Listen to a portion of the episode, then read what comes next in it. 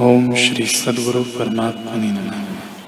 श्री वशिष्ठ जी बोले, ही राम जी, फूलों के बगीचे और सुंदर फूलों की शैया आदि विषयों से भी ऐसा निर्भय सुख नहीं प्राप्त होता जैसा संतों की संगति से प्राप्त होता है, क्योंकि उनका निश्चय सदा आत्मा में रहता है।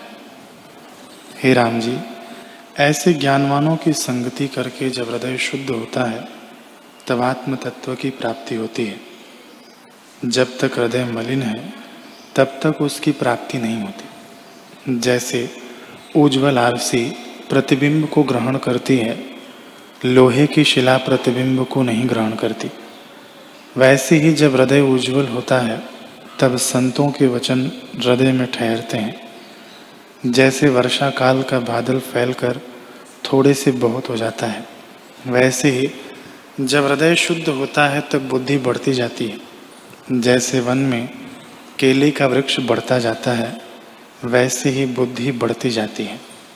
जब आत्मविषणी बुद्धि होती है, तब जीव वही रूप हो जाता है और बुद्धि की भिन्न संज्ञा का अभाव हो जाता है।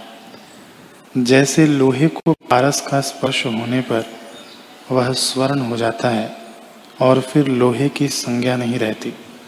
वैसे ही आत्मपद की प्राप्ति होने से बुद्धि की संज्ञा नहीं रहती और विषय भोग की तृष्णा भी जाती रहती है।